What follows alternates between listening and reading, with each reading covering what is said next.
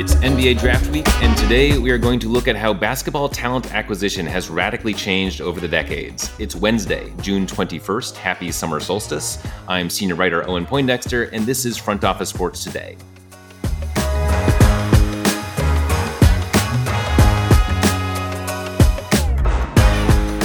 Perhaps the biggest change in the NBA over the last 30 years is in where the players are coming from. My colleague Doug Greenberg dove into this phenomenon in a feature that you can read on frontofficesports.com called From the Champs to the Draft The World Has Taken Over the NBA. Joining me now is FOS writer Doug Greenberg. Welcome, Doug. Thanks for having me, Owen. Yeah, great to be back. Um, and yeah, this is a this is a fun topic. I'm excited to talk about it.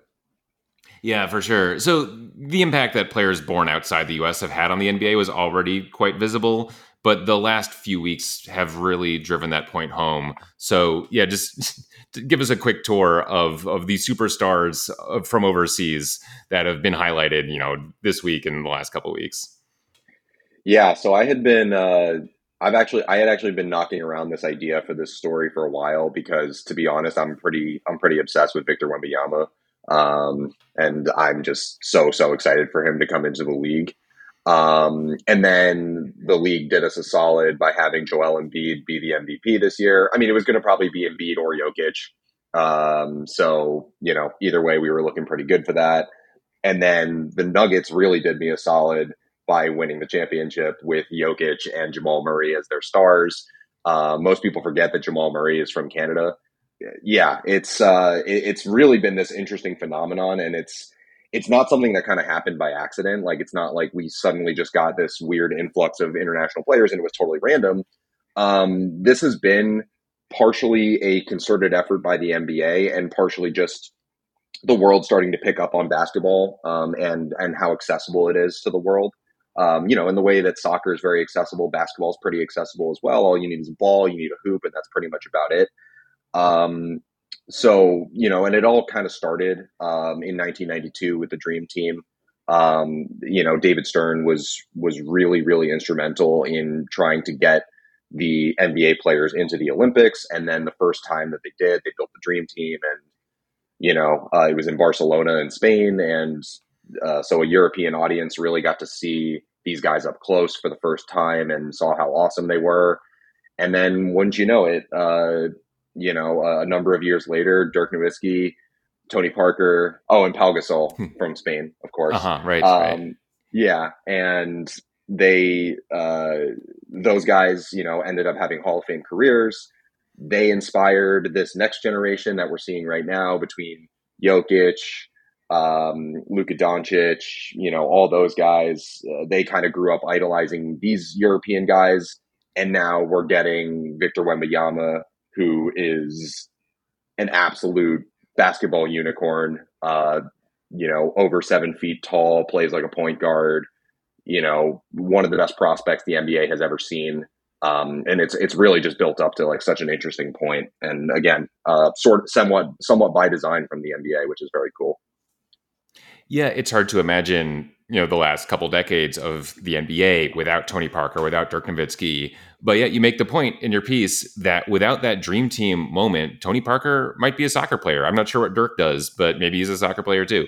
But uh, but but yeah, and that that's really kicked off this whole movement. And now you just assume you're going to see Eastern European players, that you're going to see some African players when when you turn on an, an NBA game. Um, what efforts has the league undertaken to grow this international community? Yeah, so you know, obviously, getting the it started with getting the players in the Olympics, which they did, um, and then that's been continuing. Um, but they have a lot of grassroots programs that they've had over the years. Um, you know, they have these things called Junior NBA. They have, um, uh, I think it's called NBA Academy, um, and then they also have uh, the one that's really been very successful. It's called Basketball Without Borders, um, which basically sets up a lot of uh, basketball camps just all around the world. Um, and it's actually produced a ton of NBA players so far. Um, no, most notably DeAndre Ayton, who was a number one pick. Rui Hachimura from Japan is a very good player. Um, and wouldn't you know it, Jamal Murray, uh, one of the you know uh, one of the star players on the Nuggets who just won the title. Um, so basketball without borders has been you know hugely hugely successful. Um, and, and, you know, there's been a lot of efforts by the league um, to to kind of build that out. They've they've done a lot of work, especially in Africa too. Um, you know, Africa sort of has like a, a, special place in the NBA. You know, the first NBA, the first MVP internationally was uh, Hakeem Olajuwon, who's from Nigeria. Um, he was also the first number one overall pick who was international uh, very notably in the same draft that Michael Jordan was drafted in. Right. I was going to uh, say went Olajuwon, yeah. then that other guy, and then Jordan. yeah, exactly. So funny, funny, interesting draft. But you know what? Olajuwon was a great pick. He won two NBA titles. He was an MVP, Hall of Famer. Um, and and so Africa has sort of held a, an interesting place, and and also the most recent MVP, Joel Embiid, uh, is from Cameroon. So they've had a lot of they've made a lot of efforts in Africa. They helped launch the Basketball Africa League, um, a few years ago, which is building basically a continental professional basketball league that brings forth a lot of individual countries um, to basically have them all compete against each other. And it's been in partnership between the the NBA and FIBA. Um, so that's been really, really uh, that's been really, really successful and, and something they've really been making a big effort with. All right, good stuff. Doug Greenberg, thanks so much for joining us. Thank you, Owen. Victor Wembanyama is 19 years old, and he would not be able to enter the NBA next season if it were not for my next guest, who had the largest individual impact of any player in NBA history on who can play and who can't. I am now very excited to be joined by NBA Hall of Famer Spencer Haywood. Welcome, Spencer. Hi, thank you for having me. So uh, I just saw a clip of uh, Kareem Julius Erving. It was from Julius Erving when he's talking about you, Kareem, uh, Abdul Jabbar. They all got together, and Kareem is something for the NBA did after LeBron broke the Kareem's um, all-time points record. Kareem's elbowing you in the side and said, you know, he wouldn't have broken it if it wasn't for you. And of he course, you know that's true. well, duh, he wouldn't have because uh, just for the audience sake, um, what he has is he he's he got four extra years because he didn't play in college. Kareem played in college for four years. Uh, LeBron did not. Uh, so you look at the numbers. I think it was eight thousand four hundred and forty-one. I'm not counting, but something that's like the that. number of points. Give yeah, that's the number yeah. of points, give or take. Yeah. yeah, that's the reality. But you know, some often those young guys they just take it for granted that you know you could just leave college or leave high school and come into the NBA, and it was never any case or anything, and um, so they they're misinformed but uneducated about this ruling, uneducated about the idea that a player had to fight all the way to the Supreme Court, had to put everything on the line so that they will have this opportunity in the future. Yeah, so let's get that story. So, of course, you were that player, and in 1970, mm-hmm. this case went up all the way to the Supreme Court. What was the case? What, what were you you battling with the NBA over? Well, it was for the rights to play in the league. Uh, the NBA had a bedrock principle that stated that you must be four years after your high school class had graduated before you could go into the NBA. Thus, my years were at three years because I had went to the I went to went to college for two years, and then I went to the ABA for the for the third year. And going into my fourth year, I wanted to play in the NBA and the NBA says, no, you have to wait or sit out or go back to the ABA for one year. And the ABA, because I chose to leave the ABA because of contract, they gave me a, a just a fraudulent, fraudulent contract. And I decided that I needed to play in the NBA because it wasn't going to be fair treatment. And this, the owner of the ABA team said that you know, we got you over a barrel. Even though I was the MVP of the league, rookie of the year, leading scorer with 30 and 20, basically, and 30 and 19.5 rebounds. Uh, you can't go back to college, which I could not because I had, I had broke my eligibility there. And I couldn't go to the NBA because I was ineligible. So they had me over a barrel. So they was going to force me to play another year in the ABA under a fraudulent contract. That fraudulent contract read that I would get, say, $75,000 a year for salary, and they would put $10,000 in Wall Street. So this money was going to be derived uh, or, or arrived at this $1.5 million when I reached age 50 to age 70. Wow. It's when I would receive the money. But here's the caveat I would have to be employed by Ringsby Truck Line in order to receive it from age 50 to age 70, which means I had to be employed. Ringsby Truck Line was, they owned the team. Ah, The got it. J.W. Ringsby, the Ringsby Rockets. And most people always say, why are, why was the team named the Rockets? Because the logo for Ringsby Truck Line was Rocket Service. Wow. I always assumed it was a NASA thing, but Yeah. Yeah. Okay. So Yeah. when so when I so when I applied to the I signed a contract with the NBA, Sam Schulman of the Seattle SuperSonics, and he says, "Well, you know, we're going to play you this year." And I said, "Well, that's, that sounds great for me because let's go for it."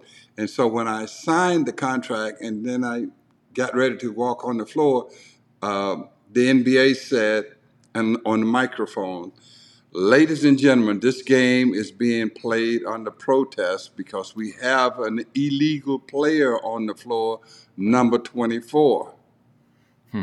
So I played 10 games under those uh, under those yeah. those rules of, of madness, and then they got a they got a 10 game injunction against me not to play. So I had to sit at home and wait it out and wait it out. And then I got another injunction to play.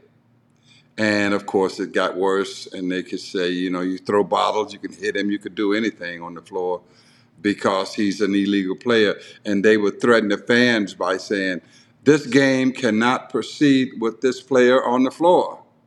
Wow. And so a couple of games, Lenny Wilkens, Rod Thorn, and these were the coaches and players as well on that on my Sonic team. They say, "Hey, man, you got to go downstairs. We got to get this game over with because we want to get out of here." And so I would have to go sit in the locker room and get you know get the game over with, and then we would play again. And then we got to Cincinnati where the the injunction read, not only would I not be able to play, but I had to leave the grounds in which that arena sat on. Wow. So I was way out into the cold in the snow on the on the outside of the, the arena. And so that's when I nearly froze to death. Luckily for me, the the police that were guarding me said, Hey, we're not gonna let you freeze. Get in the car and we'll warm you up. We might lose our jobs, but wow. we know you're doing the right thing. So eventually, it maneuvered the maneuvers for the ca- for the all the way the case maneuvered all the way to the Supreme Court, and that's when Thurgood Marshall, but also Chief Justice, stated that under the Sherman antitrust, remember old, Ger- old General Sherman, sure. that we cannot uh, stop a player or a person from making a living. And they gave the examples of the Vietnam War and that we are taking young men into war at age 18 to 20 and so on.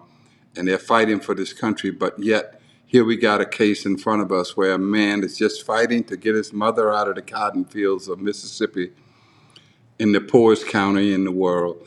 And we are ruling in favor of him playing basketball for a living. And that's how we got to this case, which Yeah. has, you know, created so much wealth. I mean, some numbers are, are, are pretty good in terms of uh, it's somewhere around between 50 I think fifty billion dollars maybe. Yeah. In player revenue, player salary. And the owners, they got in on the deal because they were able to expand from 15 to 30 teams because you have a pool in which to, of young players in which to pull from, to pull from. So the economics went from a 300, thou- 300 million dollar franchise to nowadays is what seven billion. Golden State. So Yeah, and it's good for the league, of course. It's good for the league to have these stars in the in the game. You know, I know, earlier. I know.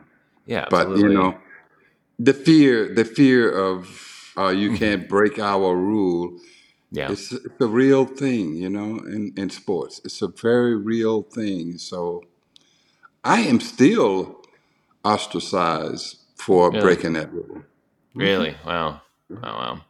Um, and so the league these days has gone a little bit back and forth between. It used to be for a brief period you could just graduate high school and then go straight into the NBA.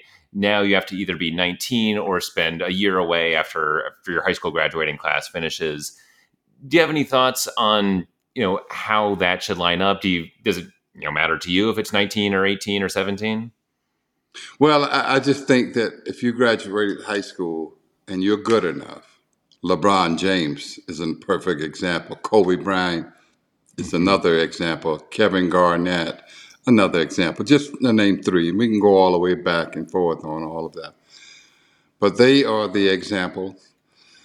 I- I just think that the union for the NBA Players Association negotiated that deal because the NBA wanted to have one more extra year because they had they needed veterans on the team and they didn't want to load it up with young players and then you have some chaos mm-hmm. because nobody know what's going on.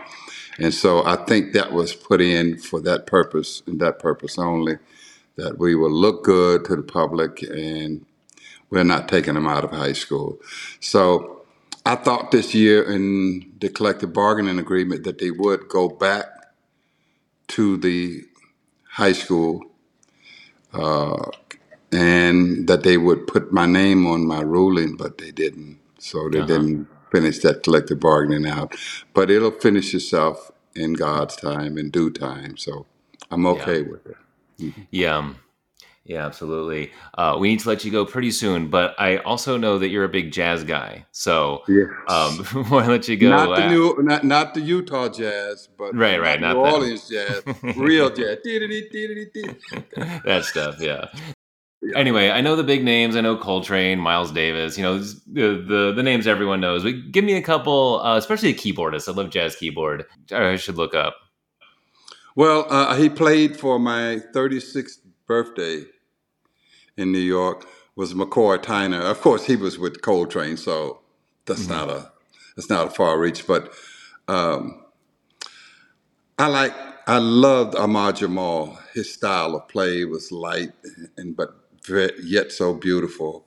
Um, gosh, I mean, Bill Evans.